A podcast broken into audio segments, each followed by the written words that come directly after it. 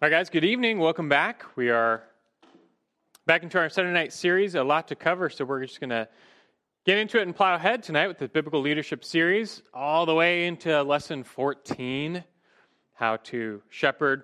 We're back and covering more of the, the how to side of things with this second half of our leadership series.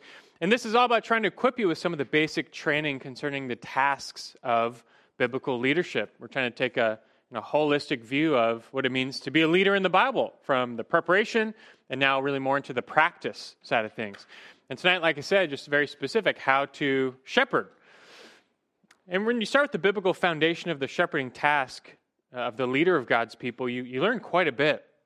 As you probably know, that the shepherd sheep metaphor, that is the primary metaphor in Scripture to define the, the leader, the leader follower relationship or dynamic. No, no metaphor is tapped into more in Scripture than that of the shepherd and his sheep. And you can learn a, a vast amount about leadership just by studying the shepherd sheep metaphor. And that's what we're going to do tonight. We're going to start with a, a biblical foundation, just doing a Bible study on this shepherd leader distinction and, and uh, metaphor in Scripture. Then we're going to distill from that really the practical implementation. What can we learn about leadership today? What, what does the Bible teach us about leadership from everything it says about a shepherd over his sheep? So we're going to look at the shepherd leader in the Old Testament, the shepherd leader in the New Testament, and from that distill for us this how to shepherd. How can we lead like biblical shepherds? So let's get started with the shepherd leader in the Old Testament. Now, there's, there's two main examples of the shepherd leader in the Old Testament. Who might they be? Moses and David. Moses and David. So we'll start with Moses first. Moses as shepherd leader. Now, do you actually remember what was Moses doing when God called him to deliver his people? Exodus 3:1, he was shepherding the, the flock of Jethro's father-in-law. He was a physical, literal shepherd. And then God called him to deliver his people. He appeared in the burning bush to Moses, and Moses like, How, will, you know, what, what will I say or do that the people and Pharaoh will believe me? He said, Take your staff, throw it down, it turns into a serpent. And later on, that staff would be like the visible tool by which God would do the, the plagues and parting the Red Sea. It all came through that, that, that staff. But keep in mind, that was a shepherd's staff. It wasn't just a, a stick he had, that all the while, this was Moses' shepherd's staff so God elevated a humble shepherd and a humble shepherd's staff to be the, the visible symbols of his power and rule over his people. And several times, God referred to his people as the flock of his pasture.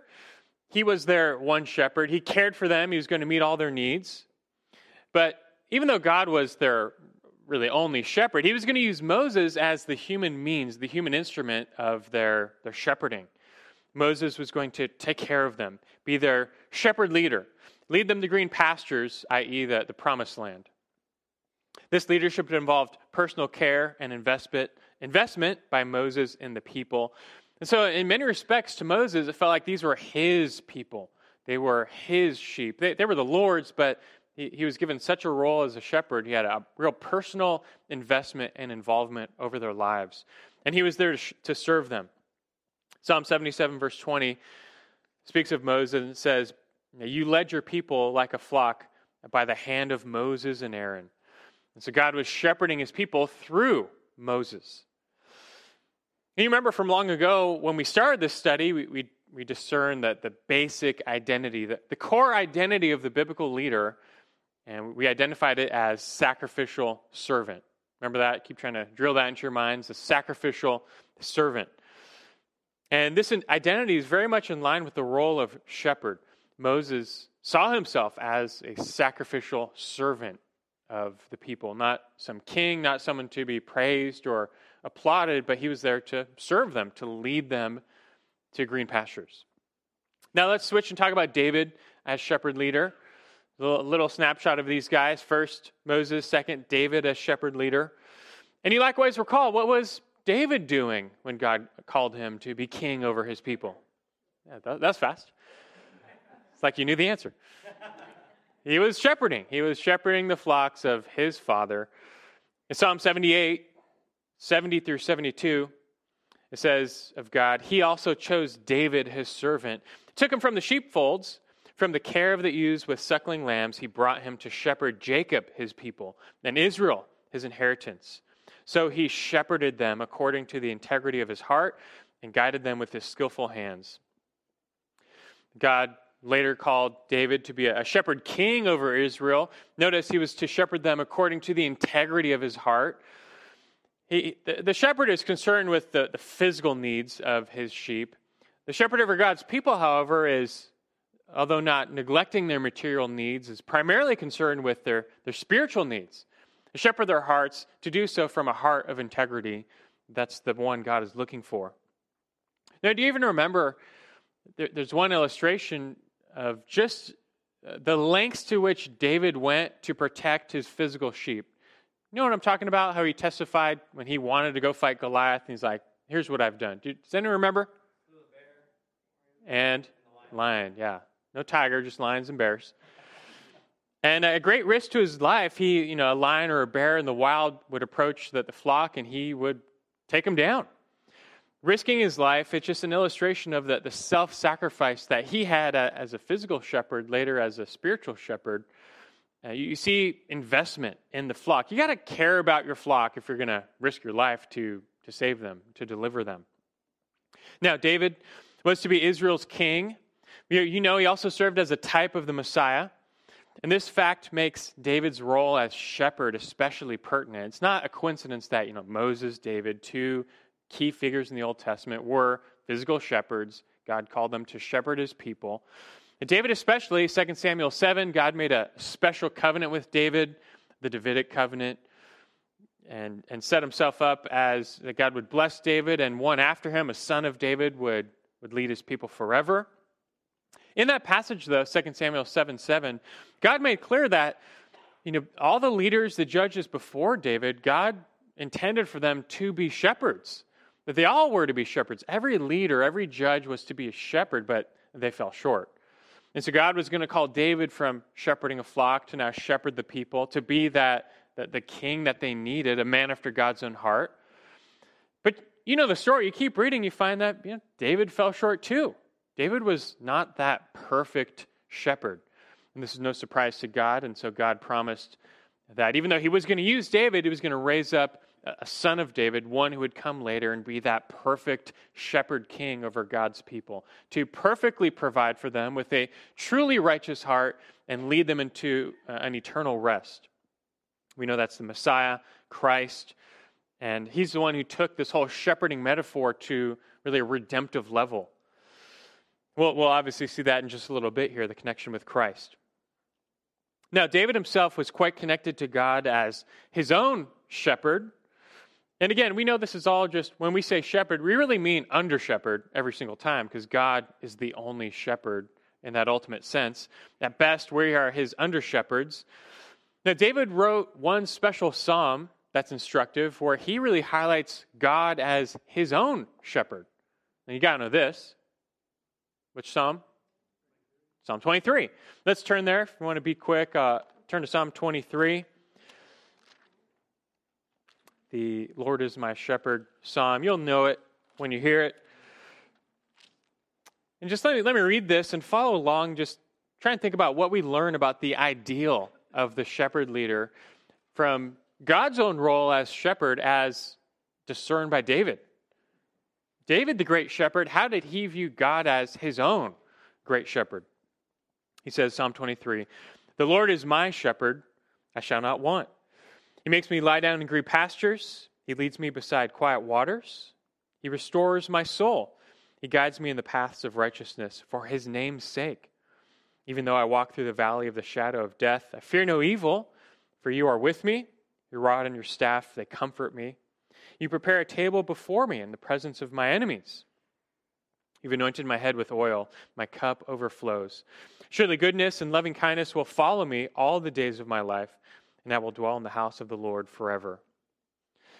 So, just by you know, quick observation, what, what can you see there about from God's own shepherding example, uh, uh, the ideal of the shepherd from this? The role of the shepherd, the ideal, what stands out? Protects the sheep. They may go through the valley of the shadow of evil, but God will be there with them, guiding and guarding them. Good. He leads them, restores, that the sick, the weak, the lost, he'll go after. Yeah, he's there to, to guide, that the shepherd is with his sheep. He's not going to abandon them even in dark times. If kind of boil it, boil it down, I would maybe say comprehensive care. It's like total care, comprehensive care. God's going to meet all the needs of his people.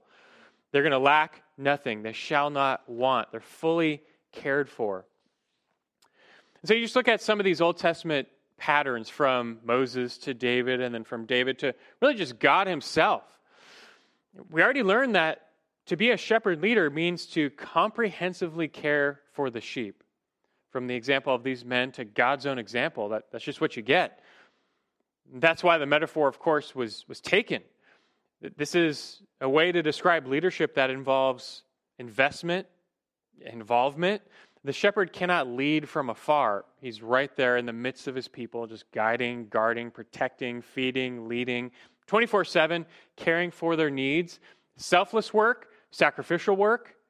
And the sheep, after all, they're dependent on their shepherd to lead them, to guide them, to protect them. Without the shepherd, they, they'll quickly get into a lot of trouble, as Israel proved when they were led by bad shepherds. And so, as, as God continues, though, to raise up people to serve as under shepherds, even now in the church, already from the Old Testament pattern, you should learn that in this this serious work. It involves serious labor, investment, involvement in the lives of the sheep. It's about putting the needs of the flock ahead of your own and just caring for the needs of the flock, whatever those may be. The shepherd cares for the flock. I mean, when you think about it, it's kind of simple, but it's worthwhile to just to uh, explore the, the pattern. Let's do that now. One more passage from the Old Testament. Let's look at the negative side of it and turn to Ezekiel 34 very well known passage about Israel's wicked shepherds.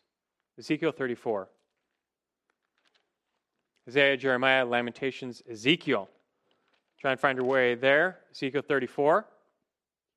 Here's a passage that's a rebuke of Israel's wicked shepherds, whom God held responsible for the sin and the straying of the people, which led to the exile. Now, that the people have become so wicked into abominations that God judged them. They, they lost the nation. They were, you know, the Babylonian exile took place. But God holds their leaders, their shepherds, most accountable. The people aren't off the hook, but He's really holding the leaders accountable. And that includes the elders and the priests of Israel. And so, verses 1 through 10, you have an indictment of the shepherds of Israel. Let's read some of this. Ezekiel 34, verse 1 says, Then the word of the Lord came to me, saying, Son of man, Prophesy against the shepherds of Israel. Prophesy and say to those shepherds, Thus says the Lord God, Woe, shepherds of Israel, who have been feeding themselves. Should not the shepherds feed the flock? You eat the fat and clothe yourselves with the wool. You slaughter the fat sheep without feeding the flock.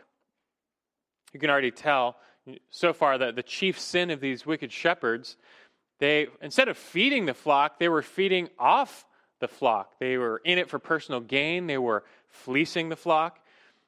They were just taking advantage of the flock instead of caring for their needs, using the flock as a means to meet their own needs. Verse 4 Those who are sickly, you have not strengthened. The diseased, you've not healed. The broken, you've not bound up. The scattered, you've not brought back.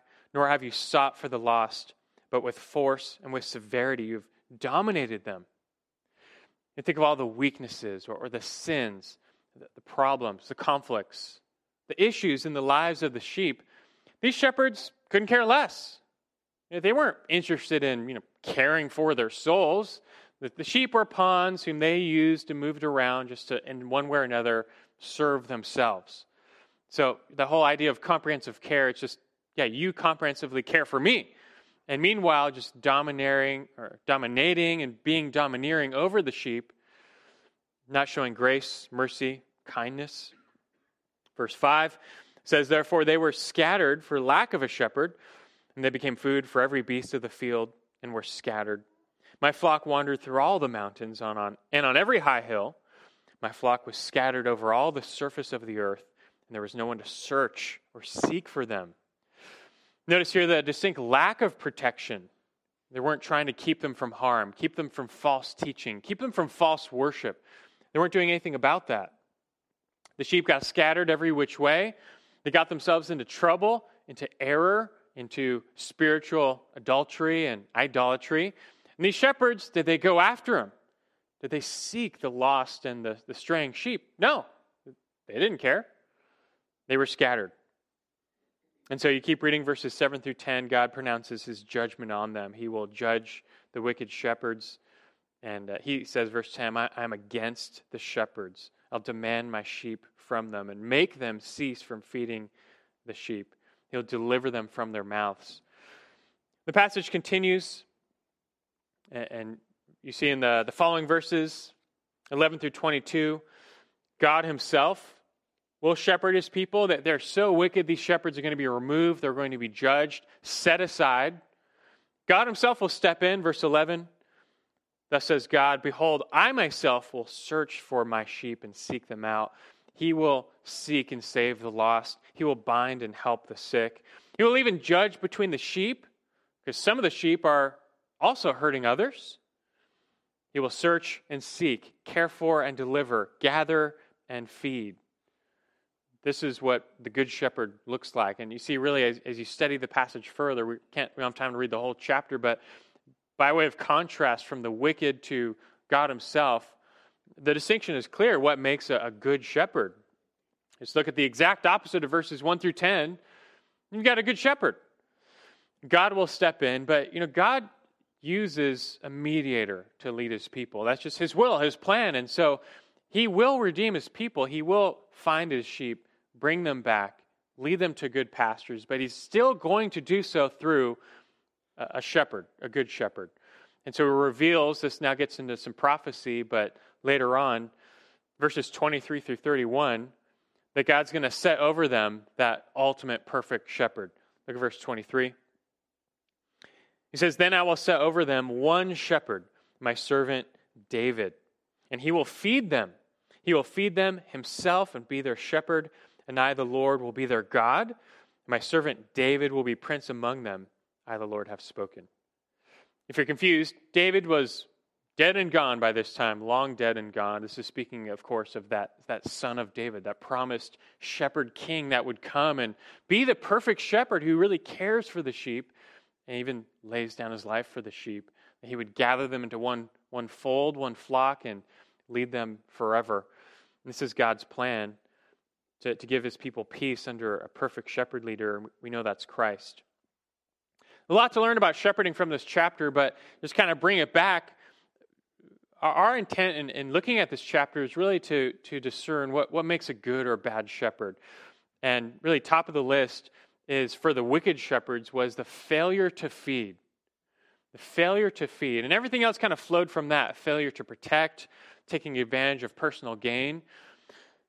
Their primary shortcoming, though, is that they did not feed the flock. That's like the shepherd's number one job, right? Keep them alive. You got to feed them. So you need like green pastures and water. Otherwise, like, well, what's the point of being a shepherd? If you're not feeding the flock, they'll perish. Feed the flock. They failed. They instead fed off of the flock and devoured them. That was their great wickedness. In contrast, God's going to send the Messiah to be the, the ultimate shepherd. And what's he going to do? Verse 23 He's going to feed them. He will feed them himself and be their shepherd. He's going to pick up where they, where they lacked. He's going to give them the, the words of life that they need. Already, we learn from the Old Testament picture, God takes this work of shepherding very seriously. You see that by, by way of this failure and the judgment they received. Woe to the shepherds of Israel. He takes it seriously. We all fall short. We all can serve self in the flesh, but the shepherd needs to be always on guard, constantly dying to self in order to, to serve the flock, putting the needs of the flock ahead of his own. You know, this leadership is not about dominating the sheep like Israel's elders did, but just putting their needs and their interests ahead of your own, laying down your life for the sheep. Now, the good news is that that one true shepherd has already come. The, the perfect shepherd leader we all need, he's come. Because look, we're, we're all sheep. Me, you, like, I don't care if you're a pastor or an elder, we're all sheep. Christ is the shepherd. Thankfully, he's come. He has led us by his word and the ways of life. That being said, that, that doesn't mean God no longer employs under shepherds to lead his people. Now, the church, he does. And it, it does mean we can learn, though, from Christ himself, who has come, even more about what it means to be an under shepherd of Christ, which, after all, that's what we're trying to do here. Just learn what it means to be a shepherd and then how you shepherd. So let's transition out of the New Testament, the shepherd leader in the New Testament, and see a, a quick little survey here of what the New Testament says for the church about the shepherd leader. So we did Old Testament. We saw Moses that shepherd leader, David as shepherd leader, and then the, the wicked shepherd leaders, Ezekiel 34. Now, New Testament, how about Jesus as shepherd leader? The, the Messiah has come. The Old Testament, you know, Micah ends with the promise of one born in Bethlehem who will shepherd God's people. Micah 5 4. New Testament opens and that, that shepherd has come. So let's, let's learn from him. Turn to John 10. Obviously, that the main passage, if you're going to learn from Jesus as shepherd. John 10.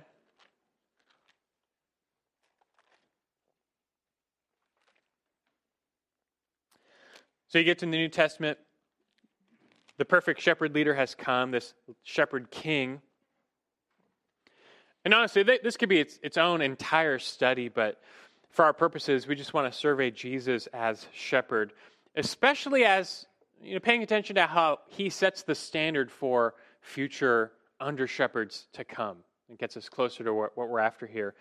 But first, John 10, 11 through 16, just, just pay attention. And again, what can you observe about the Good Shepherd here? John 10, verse 11, Christ taught, I am the Good Shepherd. The Good Shepherd lays down his life for the sheep. He who is a hired hand and not a shepherd, who's not the owner of the sheep, sees the wolf coming and leaves the sheep and flees, and the wolf snatches them and scatters them. He flees because he is a hired hand and is not concerned about the sheep. I am the good shepherd. I know my own, my own know me, even as the Father knows me, and I know the Father, and I lay my life down for the sheep. I have other sheep which are not of this fold. I must bring them also, and they will hear my voice, and they will become one flock with one shepherd. We can stop there from now, but again, I know it's quick, but as you read, as you listen to that passage, can you give me any observations about, from Christ's example, what it means to be a, a good shepherd? Understand? He's clearly selfless, sacrificial, absolutely. Lays down his life for the sheep. What else? Yeah, you see again that comprehensive care, that vested interest. He cares for these sheep a lot. He knows the sheep. There's intimate knowledge, this relationship. They aren't just strangers or someone else's sheep. He owns the sheep, it says actually. See any other observations jump out at you? Uh, out to you? He feeds them. He will be uh, with his words of life. Man does not live on bread alone, but the words that proceed from the mouth of the Father. And protects them. Again, kind of tying into laying down his life for the sheep. Very good. Well, he, he's the good shepherd, so ultimately he's, he's good. He's righteous. He's just. He will not do them wrong because he himself is good. So it starts with his own character as the good shepherd. He's not an evil shepherd or bad or mediocre. He's, he's a good shepherd. You see that in his sacrifice, his laying down his life for the sheep. He owns the sheep, like some of you pointed out. He has vested interest. They're his people. He is deeply concerned with the lives of the sheep. Protects them from wolves, dangers. He looks out for them. He, he knows them. He has an intimate relationship with the sheep. They know him too. They can pick out his voice in a lineup. And then at the end, he has a desire to unite the sheep, that they not be divided any longer, but be one sheep. And you can see how many aspects of Christ's own leadership example still hold true for us today. Having just character, being good, being righteous, being just, showing the same sacrificial service. We can't make atonement, but in many respects, we can lay down our lives for the sheep, put them ahead of us, protect them from danger, watch out for falsehood and false teaching in their lives, showing great concern for their sheep. We, we care. That's reflected in investment, involvement, and then just knowing the sheep that we, we have an intimate relationship. We'll see all these aspects come later, again, when we distill this down into the how to. You see all these elements resurface. Christ's example is well, it's, it's the great example. He is the great shepherd, the good and great shepherd. Now, clearly, Christ is the shepherd. There, there's no other. He's the chief shepherd, as Peter would say. It makes you think, like, well, Christ has come. That, that once for all shepherd king has come. What do we need any other shepherds for? Like, what's, what's the point? If you can recall, did Jesus himself give any indication that he would give his authority to others to shepherd the flock under him? Can you think of anything where Jesus may have suggested that he was going to recruit some other shepherds next to him? What about Peter? Yeah, very good. Yeah, so you have uh, John 21 at the end of John, Peter's threefold denial. And Christ gives him a threefold restoration. And clearly, like he's risen, he's about to ascend, there's not much time left. The church will begin. Christ is going up, he'll be gone. But he leaves them behind to, to do the work of the ministry, that make disciples, preach the, the gospel, spread the kingdom. And his, his words of restoration are very interesting. You know, I'll read really quick John 21, 15 through 17. It says, When they had finished breakfast, Jesus said to Simon Peter, Simon, son of John, do you love me more than these? He said to him, Yes, Lord, you know that I love you. He said to him, Tend my lambs. He said to him again a second time, Simon, son of John, do you love me? He said to him, Yes, Lord, you know that I love you. He said to him, Shepherd my sheep. He said to him a third time, Simon, son of John, do you love me? Peter was grieved because he had said to him a third time, Do you love me? And he said to him, Lord, you know all things. You know that I love you. Jesus said to him, Tend my sheep. It's quite interesting, worth, again, plenty of its own time and study, but I find it interesting how Jesus, he could have drawn on the fishing metaphor there, the fishers of men, but I think he purposely, because Peter had gone back to fishing at that point, takes him and draws him back to the shepherding metaphor, like, no more this fishing business. You're now in the, in the shepherding business. And granted, you had fallen, but he's restoring him and, and setting him up with the other apostles as shepherds. The chief shepherd, he's still the shepherd, but he will be ascending, and he's now recruiting and using his representatives to carry on that work of shepherding, to be his under shepherds, to tend, like they're his sheep. But he calls on Peter to tend to them. That means to feed and to take care of them. You also have Matthew 9:36. Jesus looks out at the people with compassion because they were distressed. He says they're like sheep without a shepherd. Nothing had changed. Israel's wicked shepherds carried on to the New Testament. The elders, the priests, the scribes, the Pharisees, they still were under the thumb of wicked shepherds, and that grieved Christ. He wanted his people to have godly shepherds. And so in the next chapter, Matthew 10, he sends the 12 out to preach and he tells them to go to the lost sheep of the house of Israel. Already, Christ is recruiting them and, and engaging them and participating in the work of reaching the sheep, shepherding the sheep, feeding the sheep. So you have plenty of, of hints and indications that you know, Christ is clearly the one shepherd, the chief shepherd, but his plan for the church is, is not to remain. He ascends, he goes up, the Holy Spirit comes down, and he's going to use people, men, to be the, the mediators, the shepherds of the flock here on earth. Let's keep studying that then. Going back to John 21, you might wonder, like, okay, Christ, he's given this just to Peter. You know, is this is this Jesus indicating Peter's supposed to be like, like a pope, like, like a super shepherd? Well, no. And answer that, you could just ask, how did Peter see himself? Let's turn to 1 Peter chapter 5. And we'll study now Peter as shepherd leader. We've seen Jesus as shepherd leader, the ultimate example, but we're going to throw in two more. Peter as shepherd leader. That's 1 Peter 5.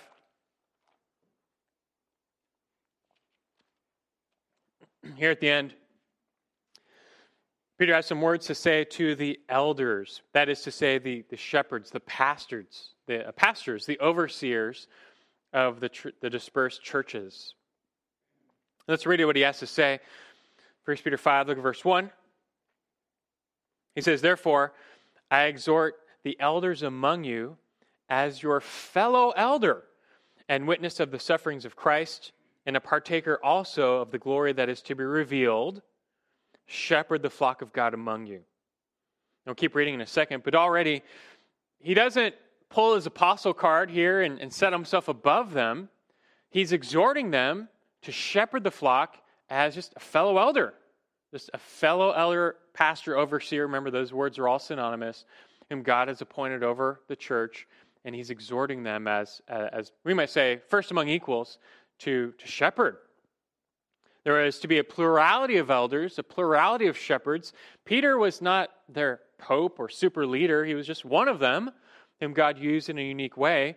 But now he's exhorting them to, to do the work. What's the work? Verse 2 Shepherd the flock of God among you, exercising oversight, not under compulsion, but voluntarily, according to the will of God, and not for sordid gain, but with eagerness. Already we can tell this is going to be a critical passage when it comes to understanding the role of shepherd. They are to shepherd the flock, exercising oversight. They are to look after, watch over the flock, be on guard. They're to do so willingly, not under compulsion. This, this has to be a labor of love. If they're motivated by anything else, not going to last, and the sheep will suffer. They've got to, to willingly give themselves over to this work. And they, they better not be motivated by money. He says, not for sordid gain or, or unjust gain, but with eagerness. they, they better not be trying to get rich off the sheep like many have before, or fleece the flock, get ahead off the flock. They better not be trying to build their own name or their own kingdom or their own glory because God is not looking for those shepherds. Those are the ones who receive his rebuke and his judgment. Now, this needs to be with eagerness. He says, verse 3 nor yet as lording it over those allotted to your charge, but proving to be examples to the flock. Don't lord over, don't, don't lead from behind, lead from in front. Just be an example. Show them the way of Christ, what it means to follow Christ. Be, be gracious with them. And then verse 4, he says, When the chief shepherd appears, you will receive the unfading crown of glory. And Peter knows nothing's changed. Christ is the chief shepherd. At best, we can be under shepherds, but still be faithful. Be faithful to him. He will appear, he will judge, he will hold accountable. Wicked shepherds will still be disciplined, but instead be found faithful, and there will be great reward for this, this labor of love. God is gracious even to reward those who labor. And so, clearly in the New Testament, this passage and just the whole pattern of the New Testament, the buck has been passed to others to carry on Christ's work of shepherding the flock, participating in this work of overseeing and meeting the needs of the church. That's what we're aiming to do at this church, just to see more and more people think like shepherds, act like shepherds, pray like shepherds, live like shepherds lead by example. It really it's the New Testament pattern for leadership, old and new. It's the whole Bible that the shepherd leader is. It's the number one picture we have, and it continues today. Now, real quick, before we get to that, we're almost there to talk about the, the practical how to. Let's just squeeze in Paul as shepherd leader so we can get two from the Old Testament, two from the New, right? Moses, David, now Peter, Paul, with, with Christ in the middle. Let's just talk about Paul as shepherd leader. And you can turn to Acts 20. Most pertinent text comes from his farewell address to the uh, Ephesian elders in Acts 20. In the book of Ephesians, Paul would go on to, to tell them that God gave some as pastors and teachers for the equipping of the saints. You know, the word pastor just means shepherd. The word poimen in the Greek, it just means shepherd. And God gave shepherds to the church to equip them in the work of service. Before that, though, here in Acts 20, Paul is saying goodbye to the elders of the church of Ephesus. He says this, like verse 18. He says, You yourselves know from the first day that I set foot in Asia how I was with you the whole time, serving the Lord with all humility and with tears and with trials which came upon me through the plots of the Jews. Now I did not shrink from declaring to you anything that was profitable and teaching you publicly and from house to house. You see Paul's example of humility and intimacy, involvement, personal relationship. From the ministry of the word, he was, he was feeding them. Contrary to the wicked shepherds of the past, he was personally feeding them and leading them according to the truth. And then he turns and he has a word for the Ephesian elders, verse 28. He says later, Be on guard for yourselves and for all the flock, among which the Holy Spirit has made you overseers to shepherd the church of God, which he purchased with his own blood. He calls them to, to watch out for themselves, that they may not stumble into sin because their character matters, their example matters, but also look out for the flock, for wolves, for those who would lead them astray. It's not your flock, it's Christ's flock. He shed his own blood to purchase this flock. You are entrusted, those who are shepherds, with a, a precious stewardship. It's, it's, Christ's bride, his sheep, his flock. He, he died for them, and he's, he's lending them to you to look after him for a little while and give them back to him more like Christ. Pretty serious. Be on guard. Verse 29 I know that after my departure, savage wolves will come in among you, not sparing the flock. And from among your own selves, men will arise, speaking perverse things to draw away the disciples after them. External and internal threats will come after the sheep. And so constant watchfulness is needed. He's talking doctrine here. Well, really, doctrinal error and moral error. There's false teachers inside and outside. You, shepherd, have to protect be on guard. And finally, verse 31 therefore, be on the alert. Remembering that night and day for a period of three years, I did not cease to admonish each one with tears. Serious business. He, he cared about these sheep, he was invested. He had to depart from Ephesus, but he left elders behind, and he's just praying and hoping that, that they will share that concern. They will be on guard, they will be watching, feeding, and overseeing. Now, you, you put together all this teaching, especially the New Testament teaching on shepherding, and look, it, it clearly relates most to the office of elder pastor overseer, right? That, that's obviously what it is most talking about. These are the men God has directly called to partake in the work of shepherding. But as I keep saying over and over, this teaching is relevant to all who lead in whatever capacity. You may not be an elder, but if you lead, well, God wants you to lead like a shepherd. That's just the pattern for leadership left behind. He wants his people to think like shepherds, pray like shepherds, watch out for others like shepherds, guard others like shepherds. Wouldn't that make for a really safe and healthy flock church if everybody thought like a shepherd? That'd be great. At the very least, we're seeking to create a shepherding culture at this church where more than just a few guys think along these lines. And we just get people to be elevated in their thinking, where it's not just about me, but the shepherd's like the, shepherd mentality. If you boil it down, just, just you're concerned about others, not just concerned about yourself and your day to day life, but you come to church not just what can I get out of this, or I want to get my worship fix, or whatever it is, but you're coming like, how can I help others? That's just that's a fundamental mindset shift. You either have it or you don't. And the more you can gain it, where they're just they're servant minded, they're shepherd minded, the church is going to benefit. You know, you could be a lady leading a small group of four high school girls.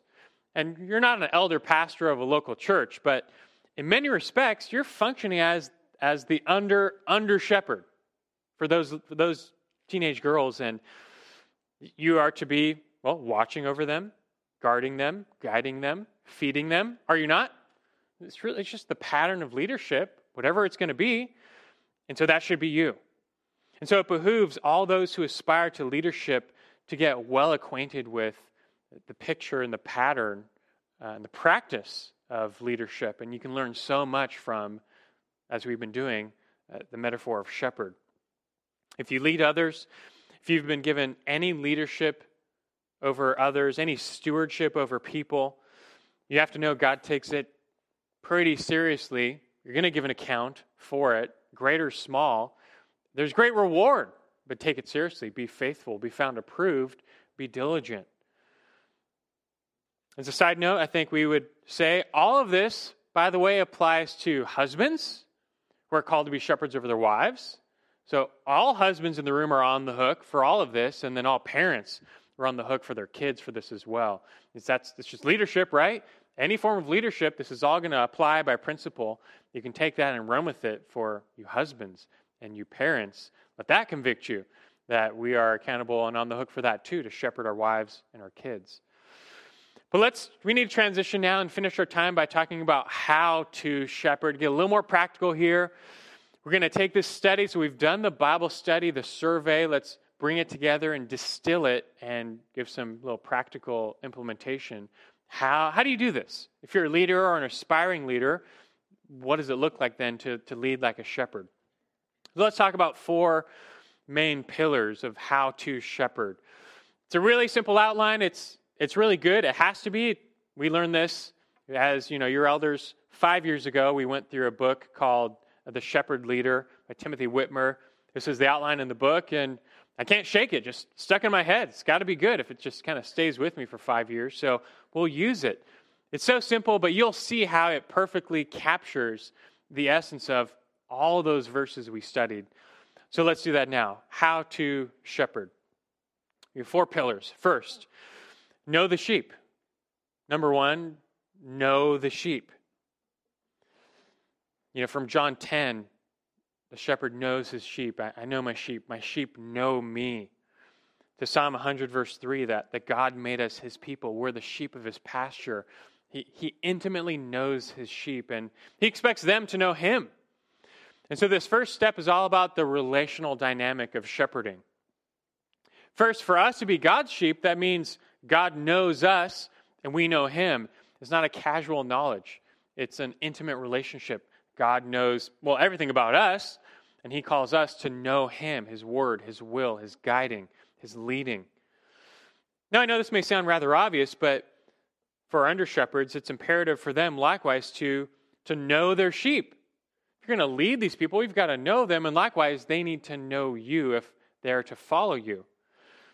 What, what exactly does that mean, though? What, what are we talking about when we say know the sheep, if we can get more specific?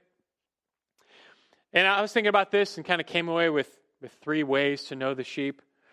We'll go with identification, evaluation, investigation. You know, first, identification. You're asking, who are my sheep? It's kind of step one. Who are my sheep? Identification. You know, for pastors, this is where the value of local church membership comes in, seeing that God holds shepherds accountable for leading the sheep. There's got to be some way for shepherds to identify who are my sheep? You know, the ones that have to give an account, who are they? That's where membership uh, identifies, though, some sense of belonging to the local church. Same for sheep, who are likewise held accountable for following their shepherds, helps them to know to whom God uh, will, will hold them accountable for following. And this applies by principle to other forms of church leadership. You're a small group leader or you're a discipler over a few. It behooves you to have really a well defined boundary, a, a sheepfold who are you over? Who are you shepherding? Who are your sheep uh, for whom you're going to give an account? Step one, identification. Who are my sheep? Step two, evaluation. Are my sheep real sheep? Step two, evaluation. Are my sheep real sheep? You know, if you're a leadership position in, in the church over others, it could be just two or three other people in a tiny small group or a prayer group, whatever. You know, evaluation should always be on your mind. We're talking about evaluation of their salvation, where you're asking, you know, are my sheep real sheep? Are they true believers? I got sheep or goats? Now you might think already that sounds kind of mean or judgmental, but it's not meant to be. You know, we, we, of course, accept people as they come in our door, whether they're Christians or not Christians. We, we will welcome them. But as you remember, the, the primary mission of the shepherd is to lead people to Christ, make disciples, see them know Christ, and then become like Christ. It's like Christ taught in John 10 as under shepherds, we are trying to make sure that, that these sheep have entered through the door of the sheepfold. It's not enough for them to come up to the door and kind of, you know, sniff around the door or, you know, scratch the door. They, they need to enter through the door, and Christ is the door. And so that, that's part of our work. That's really step one of our work. So we're not going to judge them or turn them away, but in seeking to evaluate their status, it helps us shepherd. Do I have a sheep? Well, I'm going to disciple. Do I have an unbeliever, a, a, someone seeking the Lord, or whoever? Well, I'm, I'm going to evangelize. I'm going to share the gospel with them. I'm going to, well, shepherd them accordingly by step one here's the door. Here's the door of Christ. Until you go through, we can't do anything else. Now, everything else is futile, right? You can't, you can't sanctify a goat. They, they need to enter through the door, come to Christ by faith and repentance, and then the work of, well, real shepherding begins. You know, before that, all the means of shepherding are, are kind of futile. You need to evaluate. If you have someone who doesn't know the Lord, they're, they're still dead in their sins. They're enslaved to the flesh. They're, they're cut off from God. They don't have the Holy Spirit. And we, we have to start with just evangelism. So, anyway, evaluation, it just we need to understand because how, how can we help those who have come to us? How do you do that? How do you, you know, that's kind of awkward. Like, do you ask? How do you evaluate the sheep? Well, ask some probing questions. You can discern do, do they make a profession of faith? What is their profession of faith? Is it strong? Is, is it based on works? Like, yeah, I'm a good person, or they're really trusting in Christ to save them? Do they know the true gospel? Can they verbalize the gospel? Maybe, you know, ask them to share their testimony. How did you come to know Christ? You could ask, you know, how does one get to heaven? You know, you would have these conversations personally and privately, and in a context where you, you care about their whole lives. It's not like you go out to lunch with someone and say, All right, now I got to interview you. Let's make sure you're a real Christian here. I hope you pass the test. Now, this, this comes about as just you get to know someone, you get into their lives, you, you hear them talk, you understand their beliefs. Just a shepherd's heart and their ear is tuned to the things of the Lord and tuned to salvation. The shepherd is always just evaluating where is this person? Not, not because they're trying to judge, but uh, I want to help this person. I want to help this sheep. And if they're not a sheep, I've got a door they need to see, and I want to take them to the door of Christ. So, secondly, you will do evaluation are my sheep real sheep? And then, thirdly, investigation what do my sheep need? Investigation, this is part of knowing the sheep. Now you're really getting down to what do my sheep need? Now that you've got some clearly defined sheep who are real sheep, the shepherd asks, well, what do they need from me? You know, the, the fundamental role of the shepherd is to meet the needs of the sheep, this comprehensive care. But sheep are different, different places, maturity levels, needs, strengths, weaknesses. You're finding all this out. You're knowing them and their lives that you can, well, meet those needs. And of course, we're talking primarily uh, spiritual needs. Not that we would neglect their physical needs, but uh, primarily we're talking their spiritual needs. So, how do you discover their needs? Well, mostly spend time together. Remember that all that talk about involvement and investment, just be in their homes, be in their lives, go out to eat, just spend time together. Back in my old college group, I would often play basketball with the kids. And it wasn't direct ministry. We weren't like doing a Bible study, we just go play basketball. But it was ministry in the sense that we were building relationship, building trust, getting to know one another. And I knew that from that time, if one of them struggled with sin later on a week, a month later, that they're going to come to me because they know there's someone who, who cares about me. There's a spiritual leader in my life who cares about me, and I'll go to him. Just that's largely comes through building relationships with someone, being available, being on call, making regular contact, being uh, proactive, not reactive. This is a challenge, especially for me. The more people you have under you, the harder this gets. But if you only ever talk to someone when something goes wrong, they're not going to pick up the, the phone. They don't want to hear from you because they think they're in trouble or like, you know, you're always putting out fires. Is a relationship based on just correction or care? And we need to just do our best to be proactive, not just reactive. But just spending time together, you're going to learn about their lives, their families, their trials and tribulations, their circumstances, strengths, weaknesses, that their sin struggles. And then what do you do with all this knowledge? It's all just meant to help them. And in love, okay, I see where this person's at, and now I'm going to just help them. I'm going to meet those needs that they would become more like Christ. So if they, have gone through the door of Christ, they need to circle back, learn about Christ, know Christ, pursue Him, that they might grow into His image. That, that's what it's all about.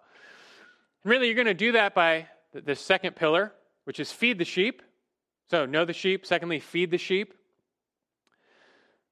We saw from Ezekiel 34, again, the primary failure of Israel's shepherds was a failure to feed the sheep. They fed off the sheep instead of feeding the sheep. But the contrast with Christ and, and the apostles was, was just the opposite. They were all about feeding the sheep. And of course, we're talking the, the Word of God, the, the pure milk of the Word. And so the primary active role of the shepherd is to feed the sheep, the, the ministry of the Word of God. Now, this right here, I, I, say often, like you could do its own study. Well, we already did. You know, I point you back to lesson four, where we talked about the tools of biblical leadership. We devoted an entire lesson to the ministry of the word when it comes to the biblical leader, just how big a role the scriptures play. It's our primary tool for leadership. God's given us his sufficient scriptures. They contain everything we need for life and godliness. And so the role of the leader it's good news. It's not like we have to come up with something new or be like catchy or clever or inventive. We just have to take them back to scriptures, lead them to the green pastures, feed them the pure milk of the word. That, that's our job.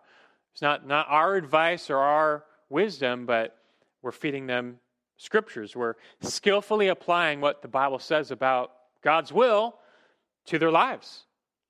And so we are feeding them a steady stream of scripture. And that, we've, we've already studied that quite a bit. And what, what does the ministry of the word look like in leadership?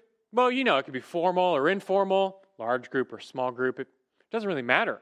You could be preaching a sermon, teaching an hour long lesson, or leading a, a more casual, discussion oriented Bible study. It could just be one on one at coffee, just talking in someone's life.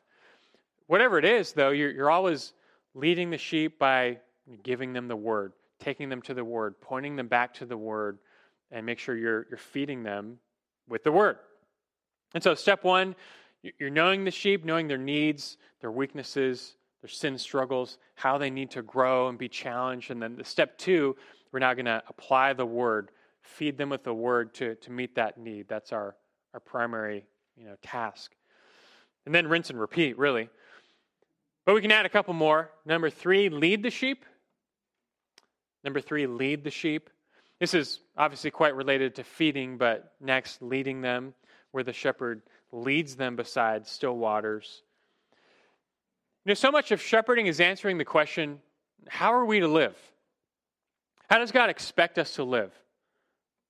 Wouldn't you say so? Like, just so many of counsel, that's like all of counsel and even Bible studies. People just want to know how are we to live? How does God expect us to live? And and shepherds, we are basically leading people to that answer. And we do that partly by counsel. Again, that's, that's the feeding element, ministry of the word. We are, we're pointing God to God's revealed will in the word. So someone comes to you, you're their small group leader, they're looking for counsel. Should I break up with my boyfriend? What do you think I should do? And you say back, well, you know what? It's not so much what I think. Let's, let's see, like, does the Bible have anything to say about that? Are there any principles or wisdom we can apply to your life from Scripture to help you decide? And see, you're already communicating by that answer. It's, it's not you. Let's, let's take you to the Word. Let's lead you to the Word for this direction in life. In addition, the shepherd leads by example. And this really is where personal example comes in to the shepherd leader. You lead the sheep, and we're really talking here about example. It goes a long way. We saw that from Moses and David, sometimes for better or for worse, Peter and Paul, but of course Christ himself, leading by example. This is where you show people, you know, how does God want us to live? Well, follow me. I'll show you. As I follow Christ, you can follow me. Like Peter said to the church shepherds in 1 Peter 5 3, he said to them, Prove yourselves to be examples to the flock. So it's even commanded to shepherd leaders. We are to prove ourselves to be examples to the flock. We show them what it looks like to be a good sheep. We show them what it looks like to repent when you fall short. We show them devotion to the Lord. We show them worship. Just, just show them how are we to live. What does it look like to raise children in the fear and instruction of the Lord? Well, come to my house, follow me. How do you share the gospel with a stranger? You know, let me go with you. I'll do it for you, and you can watch, follow. You know, we're just leading them uh, according to scriptures, through the scriptures, and then we're really, in a sense, showing them in our lives what it looks like in, well, in today's day and age. We're not leading according to our personal agenda. We've got no vested interest here other than God's interest, His will be done. Our only, our only you know, horse in this race is to see them grow into Christ likeness. That, that's all we're trying to accomplish. So as you lead, just make sure it's it's unbiased. You're not trying to lead them to to gain a personal following or you know this guy's a, a big giver. I want him in my group. And just you're leading according to His will, God's will, to see His will be done. We're leading them like Christ to Christ. Our time's up, so let's just finish real quick. One more. Number four, protect the sheep. What, what does it mean to shepherd? How do you do it? You know the sheep, you feed the sheep, you lead the sheep, and lastly, you protect the sheep. It's pretty simple, right? But that's probably why the Lord chose the shepherding metaphor. It's so simple, so relatable, but it, it really aptly teaches us what we're supposed to do here. So, lastly, protect the sheep. So, we saw Acts 20, be on guard. Wolves are going to come in, you have to protect them. Psalm 23 because of our shepherd, we don't fear evil. He's guarding and guiding us. John 10, Christ mentioned how no one will snatch the sheep out of the Father's hand. He's protecting them. And then the, the big failure of the wicked shepherds was to, to not protect the sheep, and so they were scattered. So we've seen this. This has been a big element in all the word we studied. The true shepherd, however, has a deep vested interest in the sheep. He cares for their souls. Doesn't want to see them go astray. Breaks his heart when they go astray or fall into falsehood. And so he's going to step in, protect, warn, rebuke, help. You know, John 10 mentioned how some shepherds, they ran away when there was danger because they didn't really care about the sheep. They just really cared about themselves. But the good shepherd lays down his life for the sheep. David fought off lions and bears. And So we have to ask ourselves how am I willing to deny self or sacrifice? It could just be time and, and energy, but will I go the distance to, to help these people, to guard from error, and to just be in their lives to, to guard them? Practically, this largely looks like guarding against false teaching. You're on guard against false teachers, wolves in sheep's clothing. You're helping them you know, spot the enemy, identify false teaching and warding it off by pointing back to Scripture, which is our authority. And so there, there's a real warning element here, as there's a truth war. You saw that with the wicked shepherds, they were not feeding the sheep, but the good shepherd, he's going to feed them his word. The truth matters. We need to be on the alert, not let our guard down. And so it matters in the lives of your sheep. Part of knowing them, like, what are they reading? What are they listening to? Who are they being influenced by? Not like we're like a cult trying to create some totalitarian regime, like, hey, gotta watch everything. But just we care about them, we care about their influences, we, we need to exhort them and help them to see what they should be putting in their minds. We, we just want them to, uh, to, to be on guard against error and falsehood, and we're going to take them in that direction. This also involves protecting the sheep against sin. Romans 13, 14, we must not make provision for the flesh according to its lusts. So we, we're identifying the sheep. Where are their weak spots? Where are the, the holes in their walls where sin and temptation are getting in? What sin are they just losing to? The, the battles they're losing. And as shepherds, we can know that, and then we can help them by feeding them and just shoring up those walls with the word by applying the word to help them grow through prayer, through accountability, through Scripture, we can help protect them from their own flesh by just you know, engaging in the work of sanctification in their lives. That's one way we can protect them as well. You know, the false shepherd in all this doesn't care about the sheep, and you know that the most when they stray, because he's not going to go out, his, out of his way to seek them. At that point, they're kind of a nuisance, so just let them go. But you can, you can tell a, a true shepherd when, when the sheep, they're difficult, when they bite, when they complain, when they stray, when they're not thankful. But he's there anyway because he cares. He cares about them, the greater good. He's there for Christ's sake, not his own. He's going to stick with them. He's going to labor, even if they hurt him or, or bite him. Even if they run away, he'll leave the 99 and go after the one. He'll pursue the sheep because he cares. So you kind of put all this together and, and you come away with just, I think, really, I think, profound and also practical instruction on what it means to be a shepherd and how to shepherd. The, the beauty of Scripture and, and giving us this metaphor. I love it. But now it's up to us to put it into practice. Just put this thinking into your hearts and minds wherever you're at. I wish everyone thought like this and acted like this. As we said, that would be the best. But even still, those who are, are leaders or aspiring to leadership, you got to get this. You have to transform the way you think.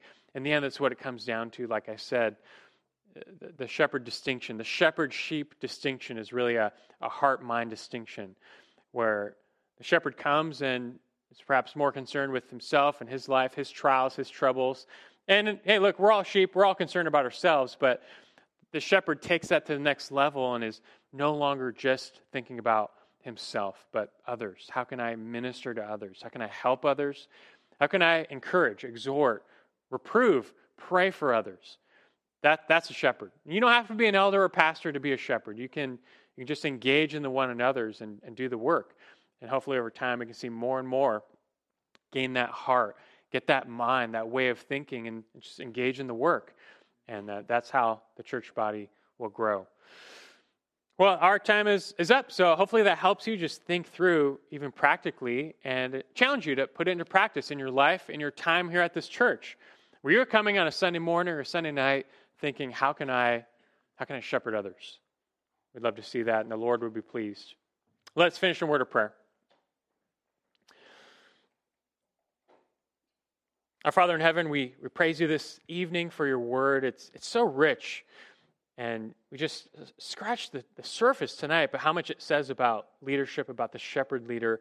Lord, you are the good shepherd, the one we need because we were lost. We, we have strayed, all of us like sheep have gone astray. Each of us has turned to his own way. But we thank you for being the good shepherd who loved us enough to, to seek us, to go after us, to send Christ to die for us. You sent Christ, the good shepherd, to uh, purchase these sheep with his own blood. That's us, Lord. We we thank you for that. Now you've gathered us back. You've given us a name. You've given us a hope, even a calling to, to help others, to be the means in the lives of others entering through the door of the sheepfold. And we, we have to be about this work. And I pray you excite us, you convict us, and you challenge us to, to join Christ. Is the privilege of being his under shepherd and just engaging the work of the ministry. Multiply that here at our church which we know will be to the benefit of our, our praise, our worship, your glory, and our good, Lord. So make that true here. In Christ's name we pray. Amen.